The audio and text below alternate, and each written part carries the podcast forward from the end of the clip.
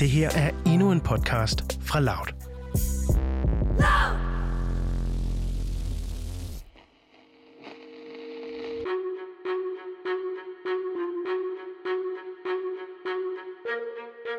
Efter næsten en uge ved fronten sidder to danske journalister, Emil Fildenborg og Stefan Weikert, klar på et hospital i en lille enklave i det sydvestlige Aserbajdsjan. De venter på at kunne få et lift af en ambulance ud af området og tilbage ind i Armenien. Timerne går, og da de endelig er klar til at køre, lyder sirenerne pludselig. Det lyder fuldstændig ligesom dem, der bliver testet herhjemme hvert år den første onsdag i maj. Lyden indikerer, at byen, som Emil og Stefan befinder sig i, er under bombardement. Og de bliver gelejtet ned i et kælderrum under hospitalet, mens missilerne rammer. Her kan de høre bragene, og nogle enkelte af dem får kælderen under hospitalet til at ryste. Sirenerne stummer hen efter et stykke tid, men inden de når at træde ind i ambulancen, flyver der fly ind over byen, og sirenerne går i gang igen. Mere tid går ned i kælderen, før sirenerne igen stopper, og Emil og Stefan får lov til at komme med en ambulance, der har retning mod Armeniens hovedstad, Yerevan.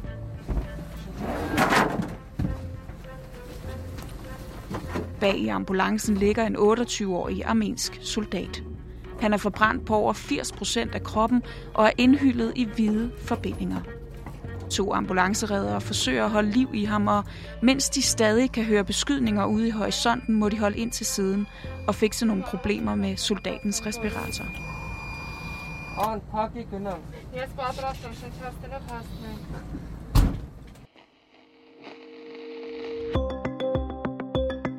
I dag skal vi tale om en konflikt, som de fleste nok ikke rigtig forstår. Jeg forstod i hvert fald ikke rigtigt, hvad det egentlig var, der foregik mellem Armenien og Aserbajdsjan, og hvorfor de kæmper om et område inde i Aserbajdsjan, et område på størrelse med Nordjylland. Jeg blev bare ved med at se området Nagorno-Karabakh blive nævnt i diverse overskrifter og læste om nye bombardementer, ramte civile, og når ja, så faldt jeg også over nogle Instagram-posts fra de kendte Kardashian-søstre, som jo har armenske rødder. Siden har jeg sat mig mere ind i sagerne, bare rolig. Og i dag skal du møde en ung kvinde, som er flygtet fra det her område, og du skal også møde journalist Emil Fildenborg, som har besøgt fronten.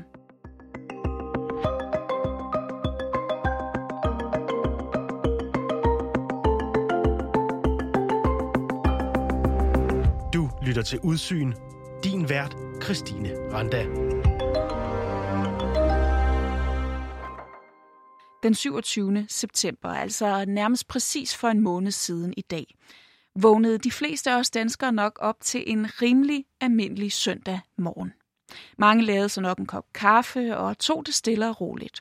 Men for Narin var det en helt anderledes morgen. As a common person, I also wanted to have to start my morning with a cup of coffee and not the cluster munition.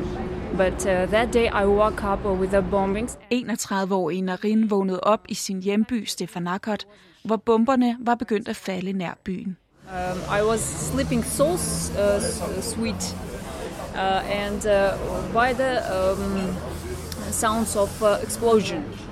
And I, when I woke up, I thought, no, it's, it won't be a firework because it's uh, early morning. So it is something else. Because um, it was very stable, these uh, explosions, like bomb, and after after a while again bomb. So when I woke up, my father said, "Just uh, take put all your clothes on. The war has started." Narins hjemby er den største by og den uofficielle hovedstad i det område, der hedder Nagorno-Karabakh. Et område, som du måske begyndte at støde på, som dagen skred frem den syvogtyvende september. It's a fight over a region you might never have heard of that could turn into a full-blown war, dragging countries like Russia and Turkey into the mix. Armenia and Azerbaijan are fighting over a mountain-filled area called Nagorno-Karabakh. Emil Fildenborg, du bor jo i Ukraine til dagligt og, og rejser derfra ud og dækker diverse forskellige konflikter i regionen som, som journalist. Da du vågnede den syvogtyvende september, der var det umiddelbart også en stille og rolig morgen hos dig, indtil din kæreste spurgte, om du havde set, at der var udbrudt kampe mellem Armenien og Aserbajdsjan. Hvad tænkte du, da du hørte det? Øh, jeg tænkte, når nu igen. Øh, altså, det er jo en gammel konflikt, og det, det, det sker jo en gang imellem, at den, den har blusset op hernede. Øhm, så jeg tænkte egentlig, at der var der nok ikke altså, det helt, helt store i. Jeg tænkte, det ville gå i sig selv igen.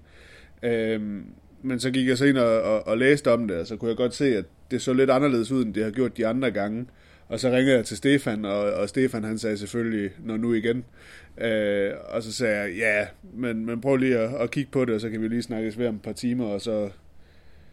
Så snakkede vi jo, altså talte vi sammen her senere på, på eftermiddagen, og så var det egentlig relativt klart, at, at det var noget specielt den her gang, at der, der, der var sket et eller andet, som, øh, som gjorde, at det her det var værd at tage ned og, og, og kigge på. Og lad os lige få styr på, hvad pokker det er med det her område og den her gamle konflikt, og hvorfor Emil og Stefan tænkte, når nu igen, da de hørte, at Armenien og Aserbajdsjan var begyndt at bekrige hinanden i Nagorno-Karabakh.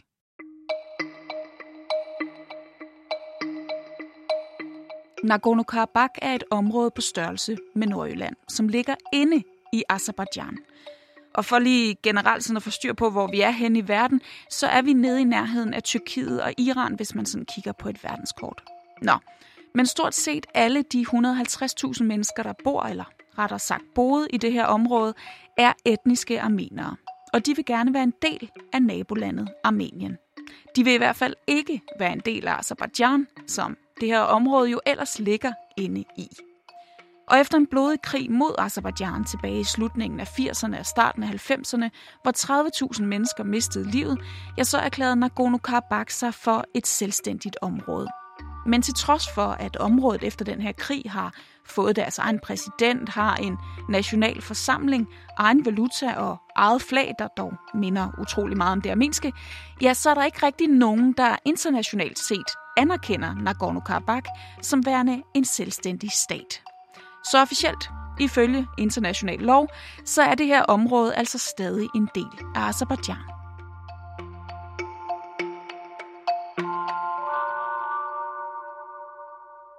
Men det, det er jo sådan en, en frossen konflikt, øh, som en gang imellem øh, blusser lidt op igen. Øh, og så er der noget skyderi på, øh, på tværs af, af grænserne eller fronterne. Øh, Men det plejer at gå, gå, gå hurtigt i sig selv igen. Det så man for eksempel i to tusind og seksten, hvor de udkæmpede en, en krig på, på fire dage, der ikke rigtig øh, altså, jeg rykkede så meget ved, ved noget som helst. Det var bare fire dage med kampe, og så, øh, og, og så stoppede det efter, at Moskva blandede sig. Men Emil, det er noget andet den her gang, eller hvad? Den her gang er det noget helt andet. Altså den her gang der er det en, en rigtig krig. For, for det første, øh, noget af det, som... der kendetegner den her, der, der er kampe langs hele øh, grænsen til Nagorno-Karabakh. Øhm, for det andet, så har øh, aserbajdsjanerne fået et militært øh, skal man sige, overtag, fordi de har øh, tyrkiske droner, øh, som har gjort øh, har næsten, næsten gjort de armenske tanks øh, fuldstændig irrelevante. Øhm, og der er allerede død omkring fem tusind mennesker i, i, i, i krigen, og altså... tusindvis er sendt på, på, på flugt. Øhm, så, så på den her måde, det, det, den her gang, der er det ikke bare en lille konflikt, der kan gå sig, i sig selv igen. Det er et point of no return, hvor man kan sige, nu er krigen i gang. Er det en decideret invasion? Det er en decideret invasion af, af Nagorno-Karabakh fra Aserbajdsjans side. Altså, de går ind, og de tager, øh, tager landområder, ikke? Og de, de prøver at sætte sig på byerne, og de prøver at tage hele området. Så det er en decideret invasion. Og nu nævnte Emil lige Tyrkiet, som altså har leveret kampdroner til Aserbajdsjan. Men de har leveret meget mere end det. Og vi skal nok komme nærmere ind på netop Tyrkiets rolle i den her krig lidt senere. Men først skal vi lige tilbage til Narin, der er flygtet til Armeniens hovedstad Yerevan, hvor Emil møder hende. Hende mødte jeg på en café nede i centrum af Yerevan, fordi hun, er jo, hun har jo ikke noget sted at være som sådan. Så hun har en lejlighed, men den deler hun med, med hele sin familie. Øh, og hun er, man kan sige, hun har været nødsaget til, ligesom mange andre, der bor halvtreds tusind mennesker, eller boede halvtreds tusind mennesker i hovedbyen Stepanakert, hvor hun også kommer fra. Øh, hun har været nødsaget til at flygte fra den by, ligesom ja, de fleste af hendes naboer, de fleste af dem, hun, hun kender. Og Emil, hvad er hendes historie? Jamen, hun, øh, hun vågnede en morgen, i, øh, fordi der var nogle store brag øh, rundt omkring hende. Øhm, og hendes far kommer så ind og, og fortæller hende, at, at krigen er brudt ud. Og hendes far har tidligere været, øh, været artilleri øh, artillerist i, øh, i den, den krig, der, der, der, der rasede i halvfemserne. Øh, så øh, ja, hun vågner ligesom en morgen ligesom alle andre, og der er bomber, der eksploderer rundt omkring hende. Hun godt hører det ikke af fyrværkeri, øh, og hendes far fortæller hende, at, at det her det er, øh, det er alvor, at, at nu er krigen brudt ud, og så går hun sådan set ned i, i sit, sit kælderrum nede under øh, lejlighedsbygningen, og sidder der i fire fem dage, kommer kun lige op en gang imellem i lejligheden for at hente, øh, hente noget mad. Our building has a shelter. Um, it's a basement, a stony basement, but we just slept on the um, floor. Uh, it's um, a sandy floor. Yes, it is like this. Um, and we could also bring some uh, beds and so on uh, to sleep in on, but we couldn't even sleep for the whole night because we were waiting for some bombings because the air siren didn't stop uh, the whole night. So, what what what did you do? What did you do for four or five days? Oh, we just uh, survived, to be honest, uh, and we uh, I mean uh, we we didn't starve. We had lots of things to eat uh, because we were just uh, going up to our flats and bringing some things uh, to pre- uh, prepare there and bring. So, but um, we're just waiting for some information, good news. And we didn't uh, want to hear some uh, people who are killed there. And, and what what was people talking about in, in, in that shelter? You know, they were so calm, so calm, as if uh, they also waited for this situation. Og Narin selv har da også forventet, at krigen ville komme en dag. I wasn't shocked by the start of the war. Uh, I uh, always waited for some um, uh, for the eruption of the war, any time of my life. Narin er født i niogfirs og kan derfor ikke rigtig huske krigen i slutningen af firserne, start halvfemserne. Men Emil nævnte tidligere den her fire dage lange opblusning af konflikten tilbage i to tusind og seksten, og den fik konsekvenser for Narins familie. You know, uh, when uh, in to tusind og seksten uh, a blitzkrig broke out uh, by under Azerbaijani uh, offensive policy. Um, my cousin got killed on his way to school. I know that this uh, period when uh, um, during the whole war zone the fightings were going on, uh, the the district where my cousins lived, it is in Martuni district. There wasn't any shelling. When the children gathered to go to school, when they said that everything is okay, you can go to school, uh, school children were targeted and my cousin got killed. What was his fault when he was killed? You know, if it is a territorial problem, when it's a regional problem, when it's a problem of the um, uh, of the policy, some kind of, uh, what's the fault of the civilians when they firstly targeting civilians? Emil, er civile et mål i konflikten mellem Armenien og Aserbajdsjan? Ja, det er de. Altså civile på begge sider er blevet ramt, øh, og man må nok man må nok erkende, at Aserbajdsjan er gået lidt hårdere til stålet her. Øh, har bombet civile mål i højere grad, og har blandt andet også gjort det med, med, med klyngebomber, som jo er ulovlige.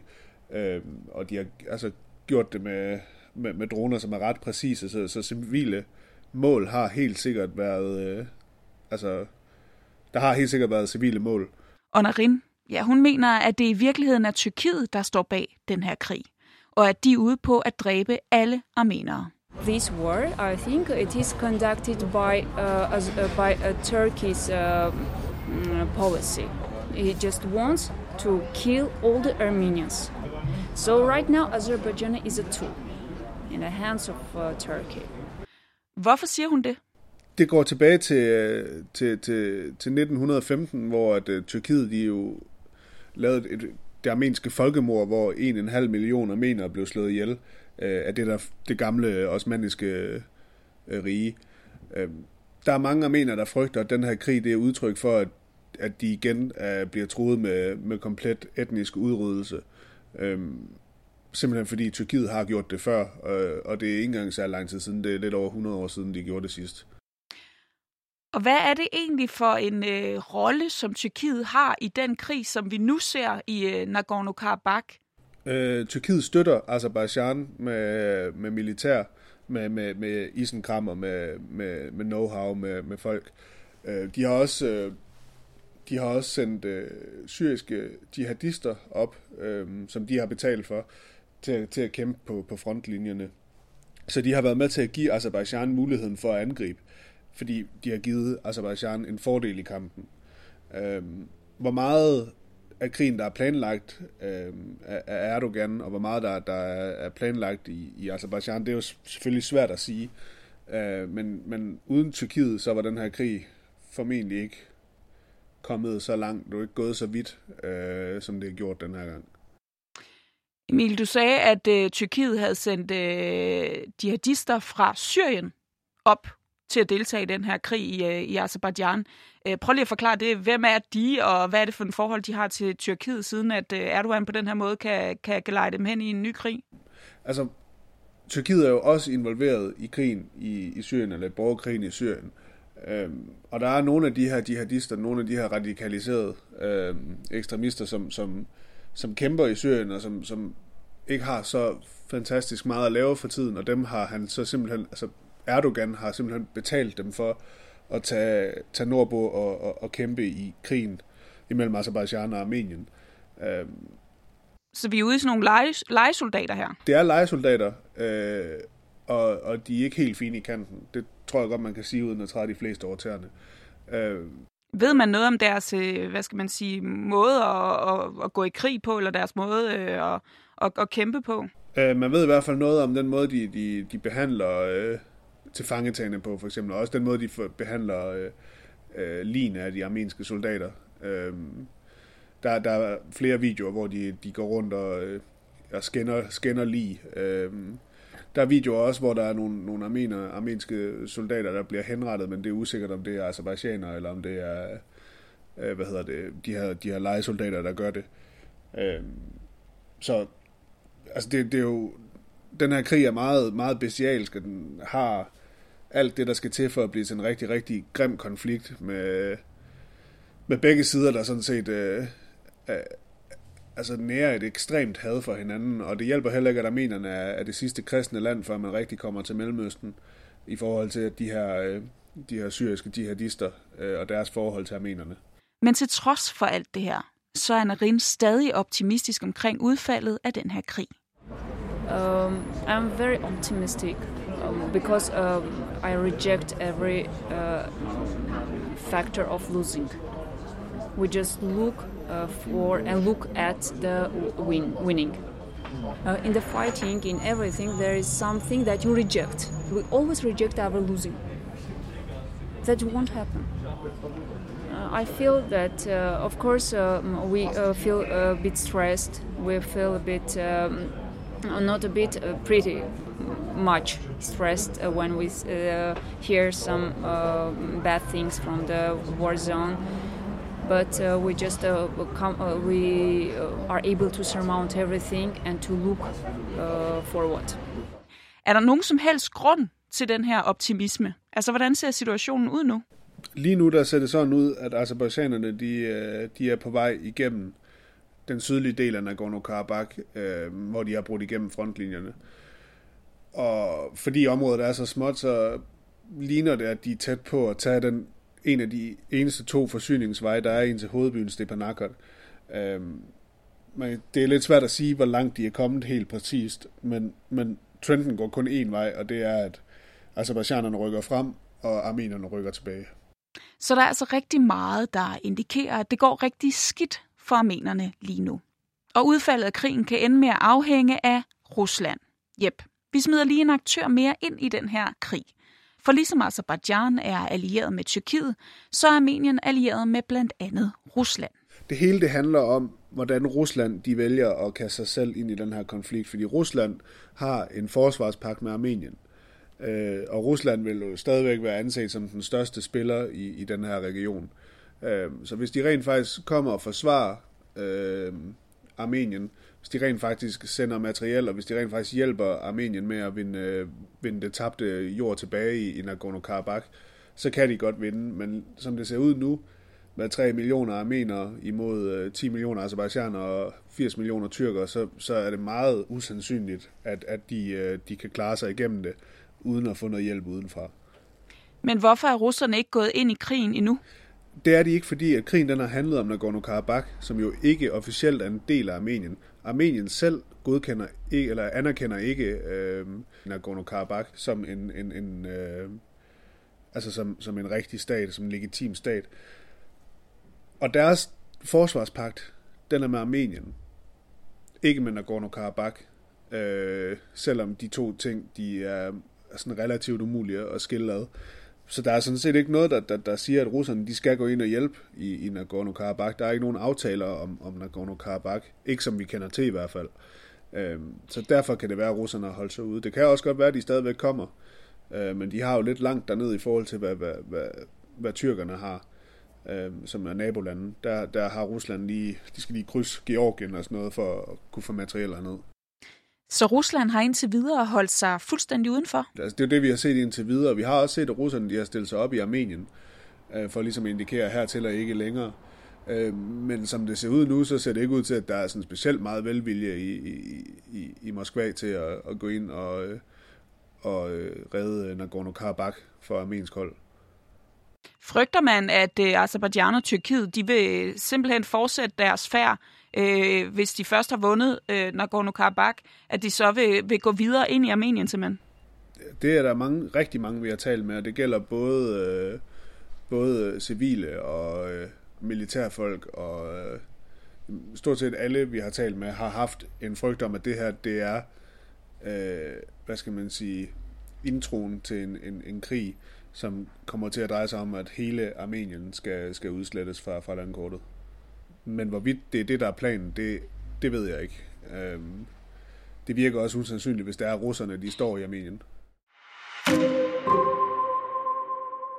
Tilbage i ambulancen på vej ud af Nagorno-Karabakh ligger en otteogtyve-årig armensk soldat og kæmper for sit liv foran Emil og hans kollega. Og den lille, uofficielt selvstændige stat inde i Aserbajdsjan er ved at løbe tør for soldater. Jamen, situationen er jo den, at der er døde rigtig, rigtig mange Uh, unge mennesker ude ved, ved frontlinjen. Uh, altså hele generationen af atten, nitten, tyve-årige ser ud til at have taget et, et kæmpestort slag. Uh, og man kan sige, der er også indikationer fra, fra myndighedernes side i, at, at, at premierministeren han har, uh, han har startet oprettelsen af sådan nogle frivillige bataljoner, som jo også tyder på, at de er løbet tør for professionelle soldater. Uh, så det virker til, at, at man snart er begyndt og er nødsaget til at, til at finde sine soldater steder, hvor man typisk ikke vil lede efter soldater. For eksempel gamle mænd, eller unge kvinder, eller øh, ja, midaldrende mænd. Alle dem, som man ikke tænker som soldater, typisk vil man begynde at sende til frontlinjen nu, hvis det fortsætter, som det gør nu. Det er der i hvert fald meget, der tyder på. Og Narin, hun er klar til at tage til fronten, hvis der er brug for hende. Hun skal bare lige lære at bruge et våben først. Of course, I can. I'm ready to go there. For example, for me, uh, to me, it will be very easy to be on the front line, uh, better than uh, in the, our shelter, to waiting when the munition will come to uh, fall on my head. Because uh, I think that when you uh, do something useful, uh, for example, if I can do something useful in the front line, I will go there by all means. But uh, but unfortunately, I can't take a gun yet in my hand. But maybe I will be taught. Narin og hendes venner og familie er generelt klar til at gøre alt, hvad de kan, for det område, som de helt ind til benet føler er deres og forbliver deres. We know that uh, lots of our um, friends uh, has been killed there, but we, this makes us even uh, powerful, because we know for what we are fighting. Because we know that we are fighting for the territory that belongs to us. Nothing can break us. That we exist and will go on existing, keep on existing. Because um, uh, our belief is uh, truly great, and um, our uh, bravery, can, the courage, um, and uh, the concept of our homeland, of our territory, of being safe, of living in uh, safety. It's uh, it all makes us do uh, everything, do our best to live and to keep on existing.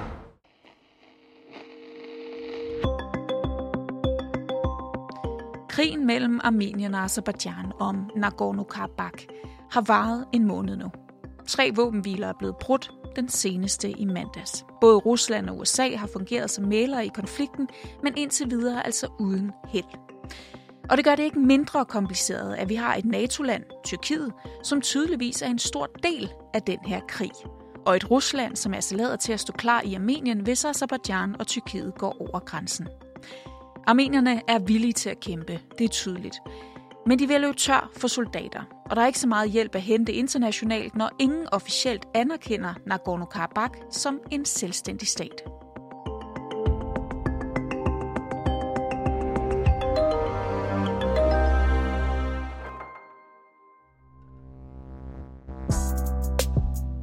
Det her var en aktuel podcast fra Loud.